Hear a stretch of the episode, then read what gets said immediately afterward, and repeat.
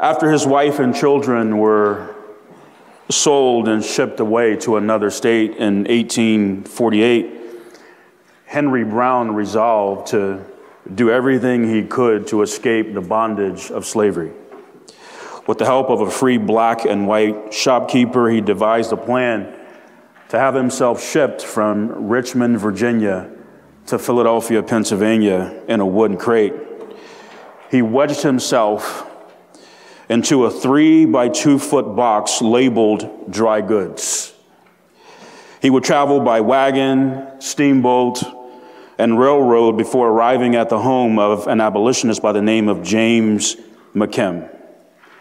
He had limited food, limited water, limited supplies, and during one leg of this trip, that crate was turned upside down, where for an hour and a half he was in that state.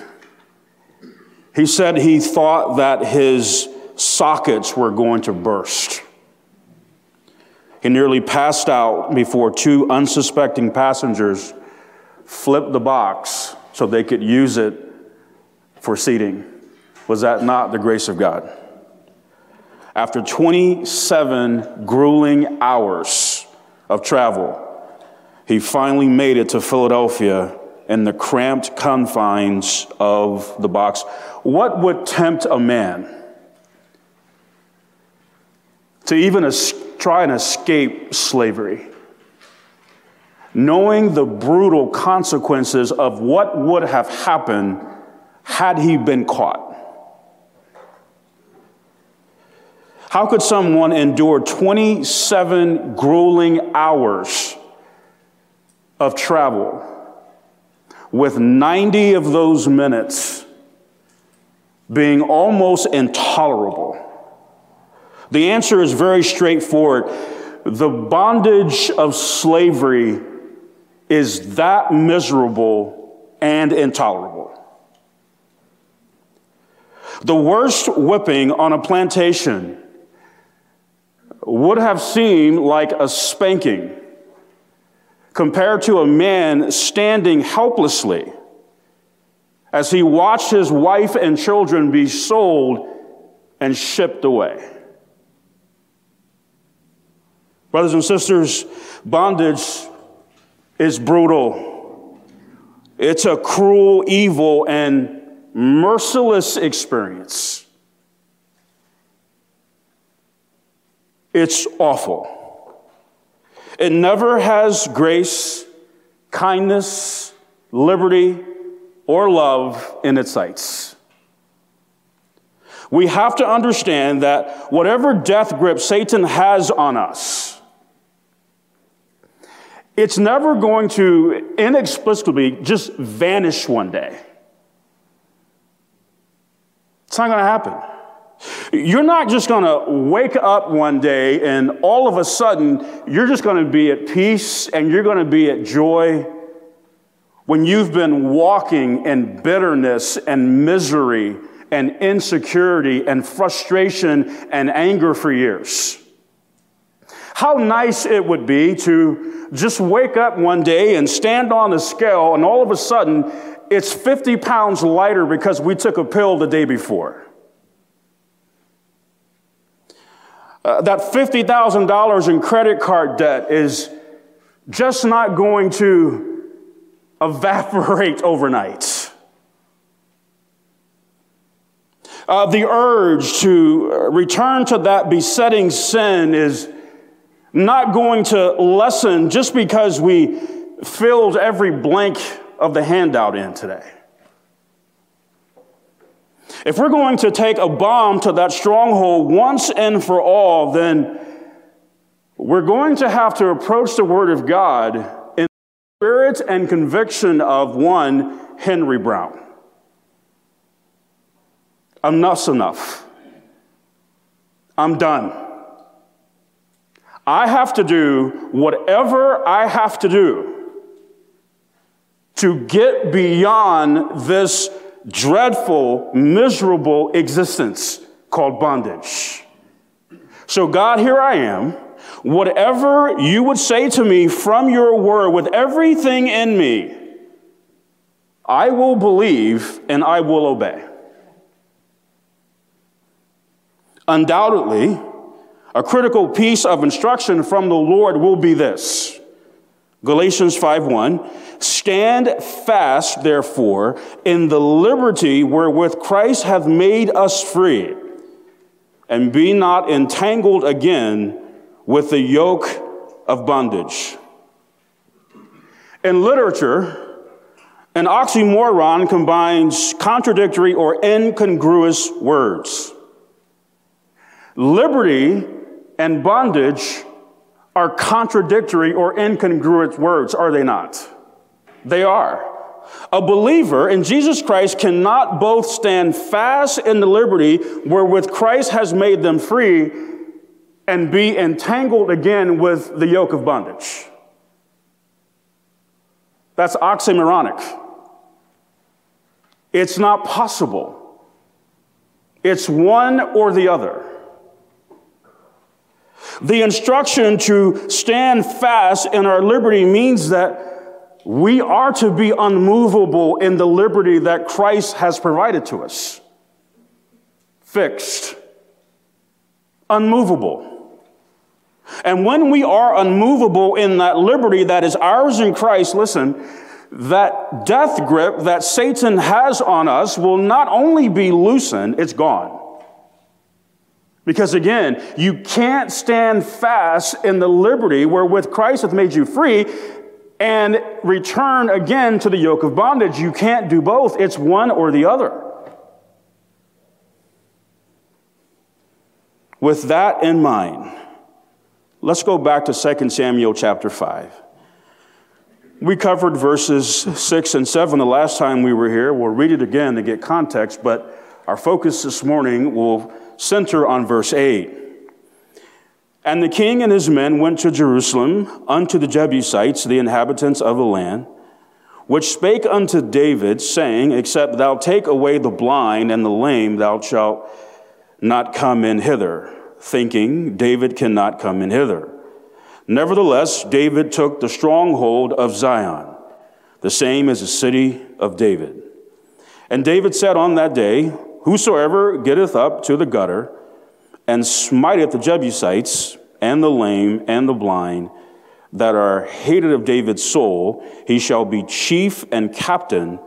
Wherefore they said, The blind and the lame shall not come into the house. So as we saw, Zion was being held by a Canaanite and heathen people the Jebusites. The Jebusites had a stronghold on what belonged to God's people.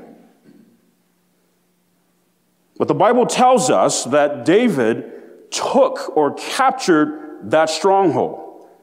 And this is what we need to see because how he did it reveals to us right now how we take, how we capture, how we break strongholds in our lives, no matter what it is.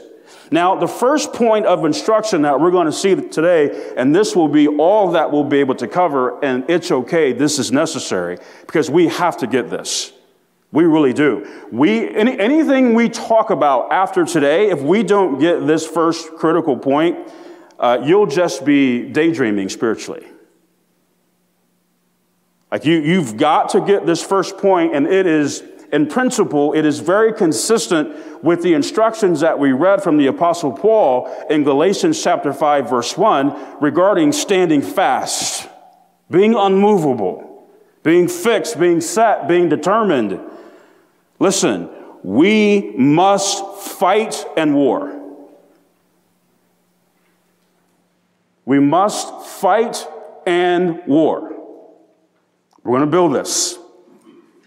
Verse 8 says, And David said on that day, Whosoever getteth up to the gutter and smiteth the Jebusites and the lame and the blind that are hated of David's soul, he shall be chief and captain. We're going to have to fight. They're not just going to give this to us. They're just going to roll over and say, oh, yeah, here you go. Yeah, God promised this to you. This is yours. Sorry. Uh, we're, we're, can we get 30 days and we'll be out of here? That's not how this works. Now, the approach that David took to appoint a chief and a captain is not an approach that me personally, uh, that I would follow.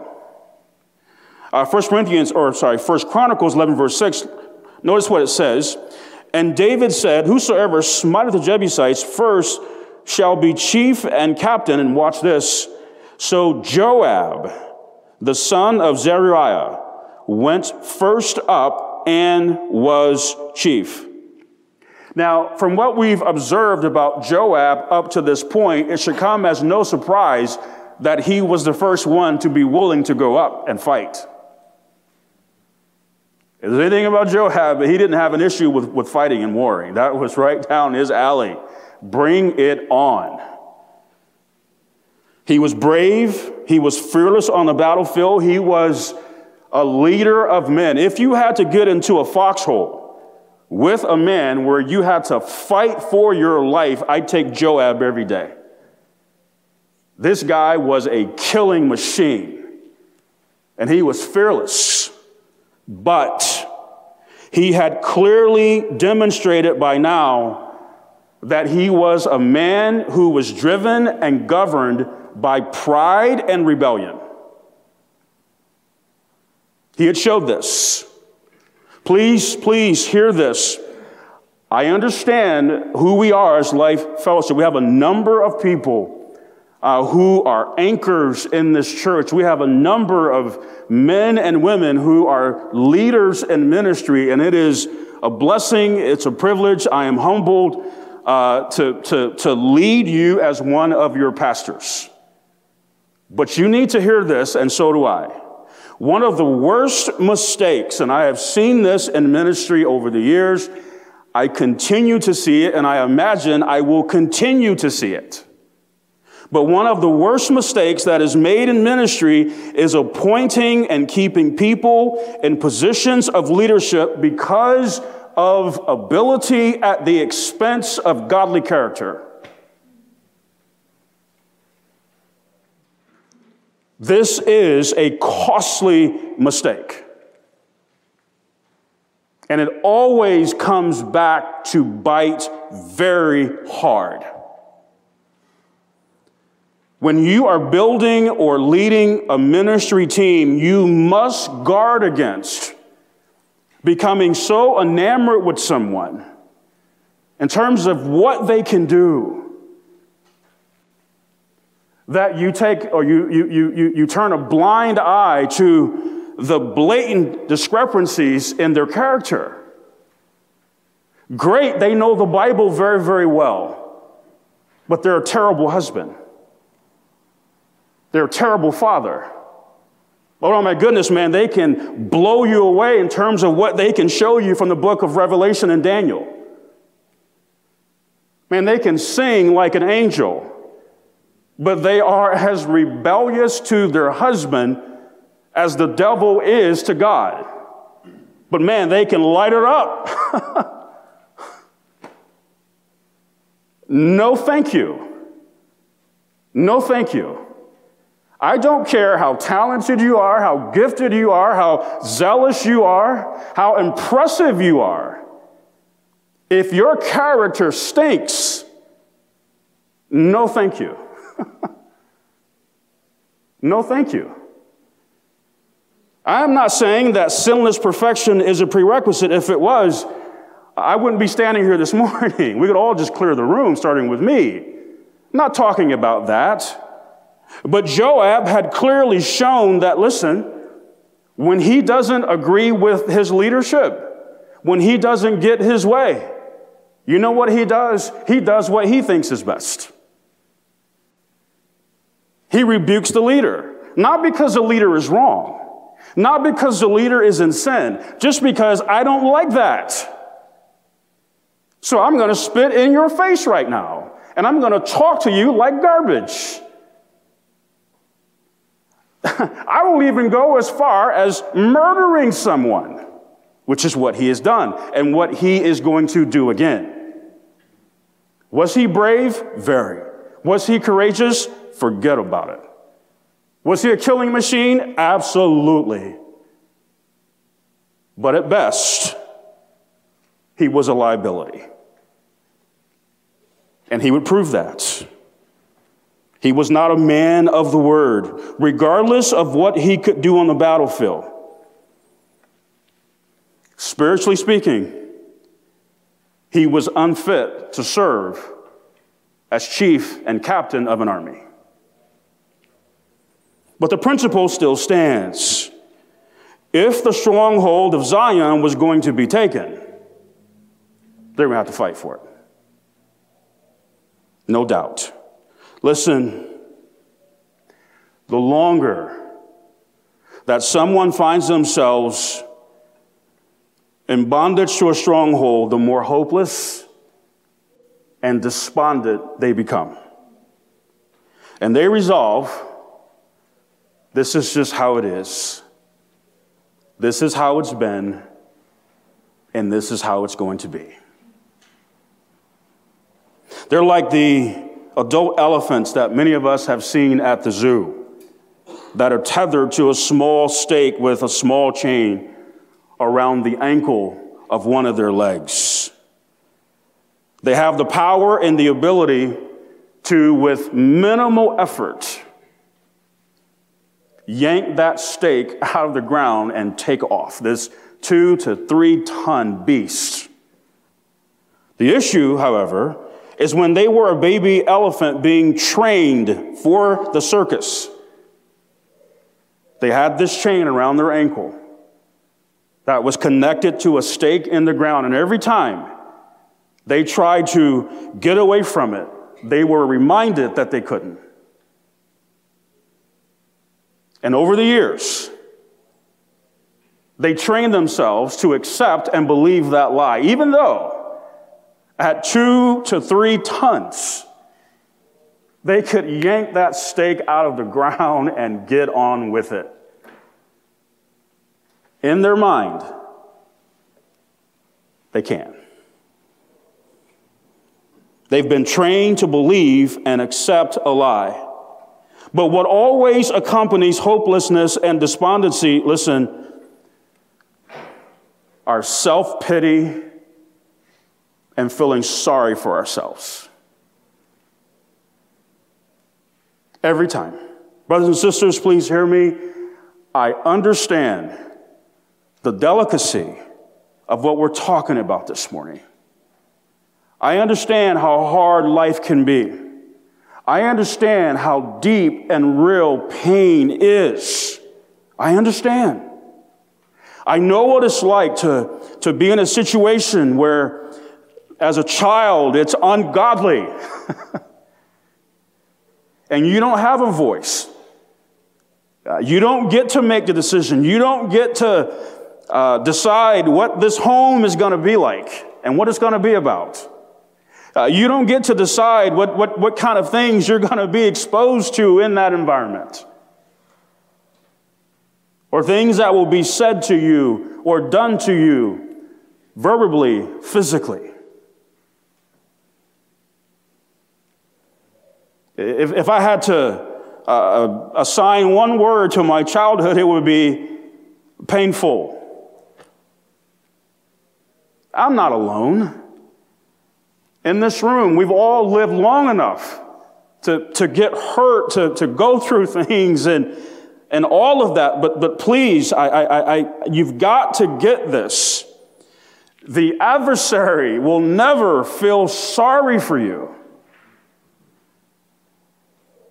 Never. The adversary will never feel sorry for you. And listen, I'll take it a step further. Hang with me. God never feels sorry for you. Does he have pity toward us? Yes. Not the same thing as feeling sorry for us, though. Is he merciful? Yes. Is he sympathetic? Yes, he's compassionate. But see, here's the thing. Here's why God never feels sorry for you or me. We're going to keep building this. The reason that God never feels sorry for us is because of something that He has given us. And you know what that is? Victory. Why would God feel sorry for me when He's given me victory? Why would God feel sorry for me when He has indwelt me with His Holy Spirit? Why would God feel sorry for me when He's given me His holy word? Why would God feel sorry for me when He's given me His church? Why would God feel sorry for me when He's made me to sit together in heavenly places? Why would He feel sorry for me? Why? What is it in my life? What could I possibly face, go through, deal with, where God says, hmm, boy, that's tough. Not sure how you're going to get through that. Man, I, I really feel sorry for you.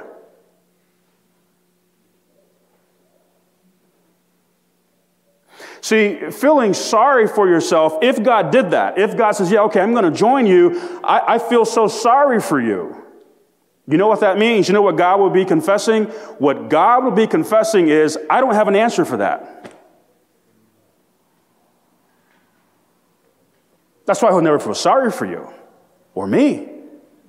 Therefore, feeling sorry for ourselves and wallowing in self pity will never break strongholds. That accomplishes absolutely nothing. You can feel sorry for yourself. You can wallow in self pity day after day, week after week, month after month, year after year. Knock yourself out. Essentially, though, you'll be just like the children of Israel wandering in the desert for four decades. You'll get nowhere. You'll get nowhere. One of the hardest moments uh, as a father, Ken was in eighth grade and uh, he was playing basketball and and um, so in, our, in, the town we live in, I, and it's not as far as I don't know who somebody was it Guy? Where's Guy? Yeah, you, you don't need a passport or anything to come to Gardner, so. yeah. So maybe your layover is, in, is, is Overland Park, maybe. So. Uh, Ken's plan, and, and, there's a middle school that was is a rival middle school to the school that he played at, and and I could just feel it in the gym when we walked in. Like, man, this is uh, like this place is juiced. Like these people are ready. Like they they they want a game, you know. And he he had a bad game, really bad game. I, I could see, you know, your kids, right?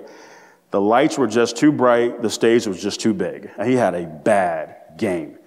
And this team was very good. They played a lot of pressure man defense, so they want to speed you up, force you to make decisions faster than you want to make decisions, force you into turning the ball over, all of that. And I mean, in the first half, he was a turnover machine. And all the things that we had talked about, that we had worked on hey, don't dribble into a problem, don't pick up your dribble too soon handle the ball really all that, right? I mean, he would dribble into a problem, pick up his dribble too soon, and get trapped in the corner, things you just don't do. And in the second half, the coach finally just benched him for the rest of the game. And I could sit there and I could see his body language on, I mean, it was just defeat, despondency, discouragement. I mean, he's just sitting on the bench, just. And so we got home. He was crushed. I said, hey, look, I love you, but here's the deal. When you step between those lines, there is no mercy. And that coach and those players are not going to feel sorry for you. As a matter of fact, if I was the coach, you know what I would have said in a timeout? Number 14 is afraid. Every time he gets the ball, I want you to smother him like your life counted on it. That's exactly why, because you showed that. Now, here's the deal we, we, we can, we, we can stay in this room and we can lick our wounds and we can feel sorry for ourselves, or you can come with me because I recorded the whole thing. And we're going to take my tablet and we're going to look at it and we're going to break all this down. And we're going to look at the truth. And that's what we did. Okay, stop right here. Why did you pick up your dribble? You can see it. And you know what? By the grace of God and his hard work, he got better. Because I said, listen, you know what? You're going to see this again. You're going to face pressure man defense. It's coming, it's not going away. So get ready. so let's go to work. What, what, was I doing? I was saying, listen, you got to fight in war. Now, if, if you want to lay in your room and feel sorry for yourself, go for it, but I'm not going to be a part of that. Because that'll get you nowhere. And praise the Lord, man, he went to work. Listen, the only thing that that does when you feel sorry for yourself and wallow in self pity, you know what that does? All it does is strengthen the adversary's grip on you. You just empower his grip even more. If we must fight in war, listen, we must accept that we are at war. You got to accept this. As a believer in Jesus Christ, you are at war as we speak. In part one of the message of strongholds, we talked about a stronghold being anything that has a death grip on you that is preventing you from the abundant life that is yours in Christ. So instead of the abundant life, it's abundant death. So keeping us in bondage, listen, here's what it does. It allows the devil to steal glory from God. Why? Because there is no glory for God to be had in your life when you're in the bondage of a stronghold. God gets no glory out of that. None. The devil robs God of glory in that situation that we allow him to do. This is why Satan wants to block you from the abundant life because he wants glory that is rightfully God's. The reality that we have to fight in war is reinforced throughout the New Testament. Look at these verses 2 Corinthians 10, verse 3. For though we walk in the flesh, we do not war after the flesh. For the weapons of our warfare are not carnal, but mighty through God to the pulling down of strongholds, casting down imaginations and every high thing that exalted itself against the knowledge of God, and bringing into captivity every thought to the obedience of Christ, and having in a readiness to revenge all disobedience when your obedience is fulfilled. More on this verse next week. Ephesians 6, 11, and 12. But put on the whole armor of God, that ye may be able to stand against the wiles of the devil. For we wrestle not against flesh and blood, but against principalities, against powers, against the rulers of darkness, of the darkness of this world, against spiritual wickedness in high places. 2 Timothy 2, 3 and 4. Thou therefore endure hardness as a good soldier of Jesus Christ. No man that warreth entangleth himself with the affairs of this life, that he may please him who hath chosen him to be a soldier. 2 Timothy 4 verse 7, I have fought a good fight. I have finished my course. I have kept the faith. 1 Peter 4 1, For as much then as Christ has suffered for us in the flesh, arm yourselves likewise with the same mind. For he that has suffered in the flesh hath ceased from sin think we're at war. Think we have to fight in war. When you consider these verses just at a very basic level, an undeniable takeaway, when you look at these verses that we just quickly read through, the idea of feeling sorry for yourself and wallowing in self pity Oh no. oh no. That is futile at best. Now, before we transition to the next major point, this will be huge. And it just might be that someone in this room or someone viewing, like, this is the day, this is the moment that you got to hear from God and you have to agree. This is huge. Listen, one of the first critical steps in breaking strongholds is to stop being a victim.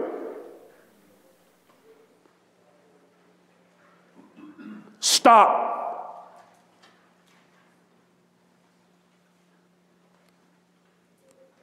Stop being a victim. Stop thinking like a victim, stop speaking like a victim, and stop acting like a victim. Stop.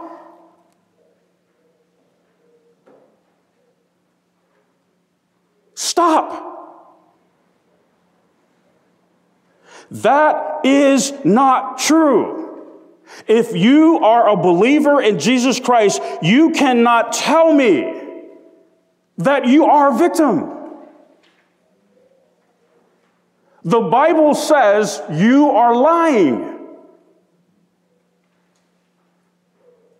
The Bible, not me, the Bible says this.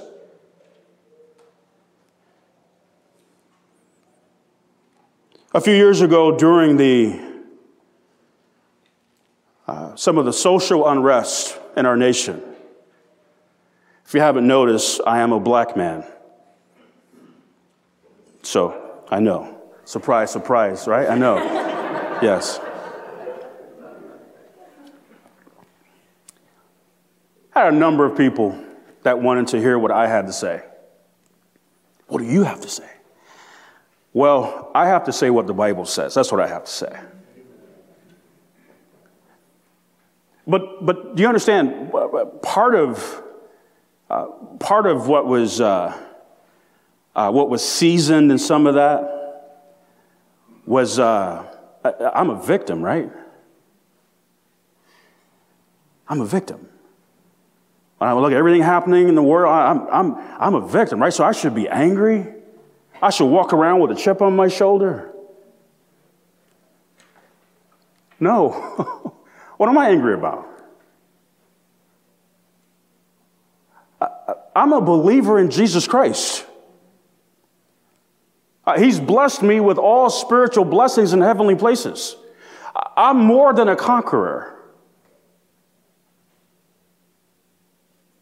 I'm joint heirs with Jesus Christ.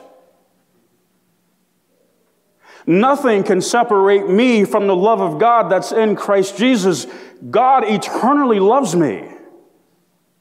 I, have been accepted in the beloved. What am I angry about?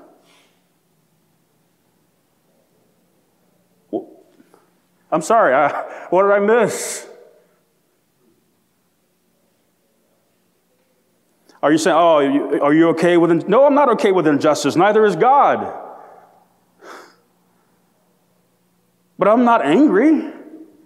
I understand it. Listen, at the end of the day, what should your expectations be of fallen people in a fallen world?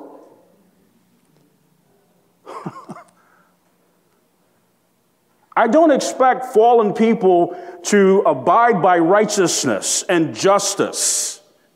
They're fallen. They're lost. Lost people think lost things, say lost things, and they do lost things. Why? Because they're lost.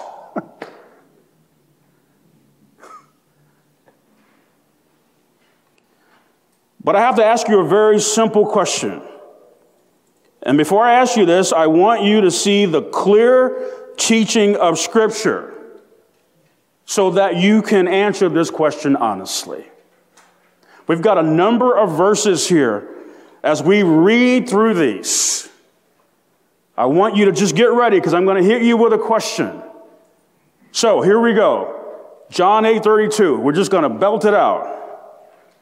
And ye shall know the truth, and the truth shall make you free. John 15, 11. Who had that? Okay.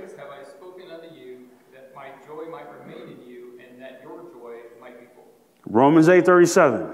Nay, in all these things we are more than conquerors through him that loved us. 1 Corinthians 2:16. For who hath known the mind of the Lord, that he may instruct him? But we have the mind of Christ. 1 Corinthians 15:57. But thanks be to God, which giveth us the victory through our Lord Jesus Christ. 2 Corinthians 2:14.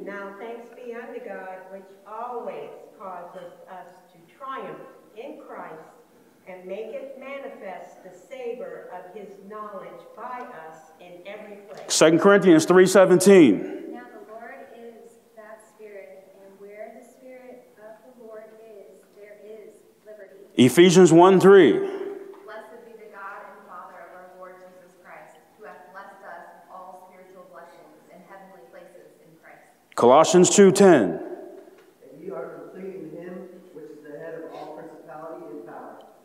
Second Timothy 1 7.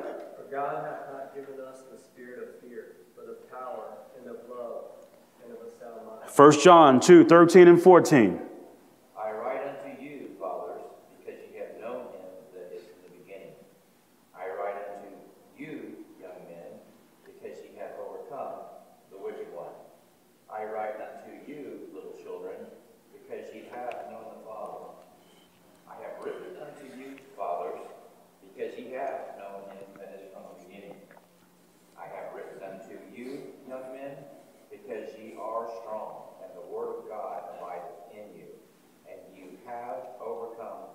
1 John 4 4.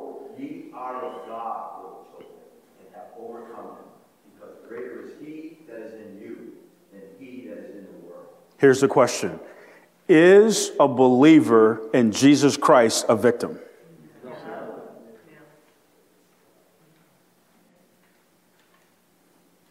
This is why you're wasting your time.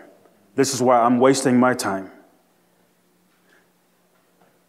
I'm just going to lay around and let the devil kick sand in my face and bully me and intimidate me and run roughshod over me and woe is me. And it's just so hard and you just don't understand. And and you know I'm the exception.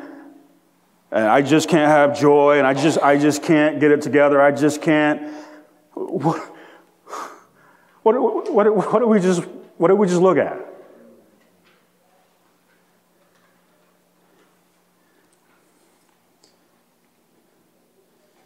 Listen, if that's how you're rolling, that's not on God, and that's not on anyone else. That's on you. Please, I am all for biblical counseling. I believe that it can be transformative. Notice I said it can be transformative. Here's why I say that. Biblical counseling is ineffective, listen, when someone is determined to be a victim. You can spend an hour, you can spend five hours, you can spend 20 hours, you can spend 365 days a year counseling somebody. But if they are determined to be a victim, you are wasting your time. And one of the telltale signs that someone is determined to be a victim is that, listen, they are unwilling to fight in war. Unwilling. Not talking about slinging a sword, not talking about shooting arrows or throwing grenades, talking about taking God at His word. And despite what my feelings are telling me, despite what my intellect is telling me, despite what the world is telling me, I say, God, I choose to believe you. I'm going to fight in war right there. What did God say? I don't care about anything else.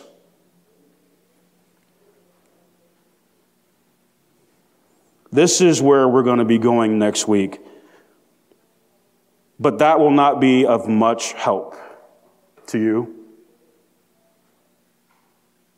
if you've decided you're going to be a victim.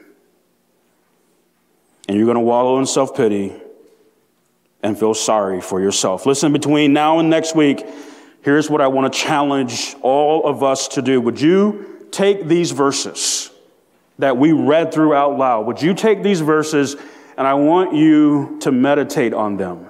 I want you to pray on them. And then listen, here's one very carefully. Listen very carefully. Between now and next Sunday, I want you to talk with at least one person every day this week about these verses, or one of these verses, or some of these verses. And by talking about them, here's what I am saying. You're not talking about these verses in terms of that sounds good, but here's why that won't work for me.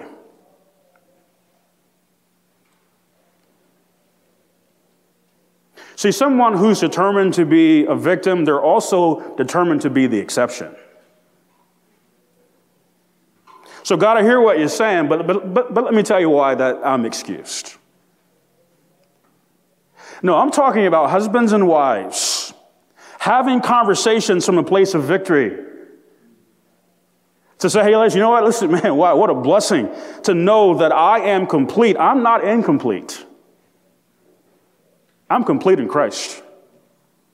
Hey, boy, this is challenging that we're dealing with, but you know what? I read somewhere that that, that we can do all things, not some things, we can do all things through Christ.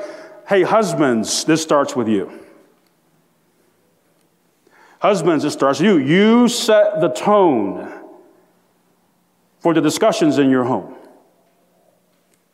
Like one of the things as a husband you have to do, more on this, guys. I got a message for you coming up very soon, but but listen, as a husband, if there's one thing you have to do is you've got to point your wife, you've got to point your children back to the Word of God. This is what the Word of God says to us.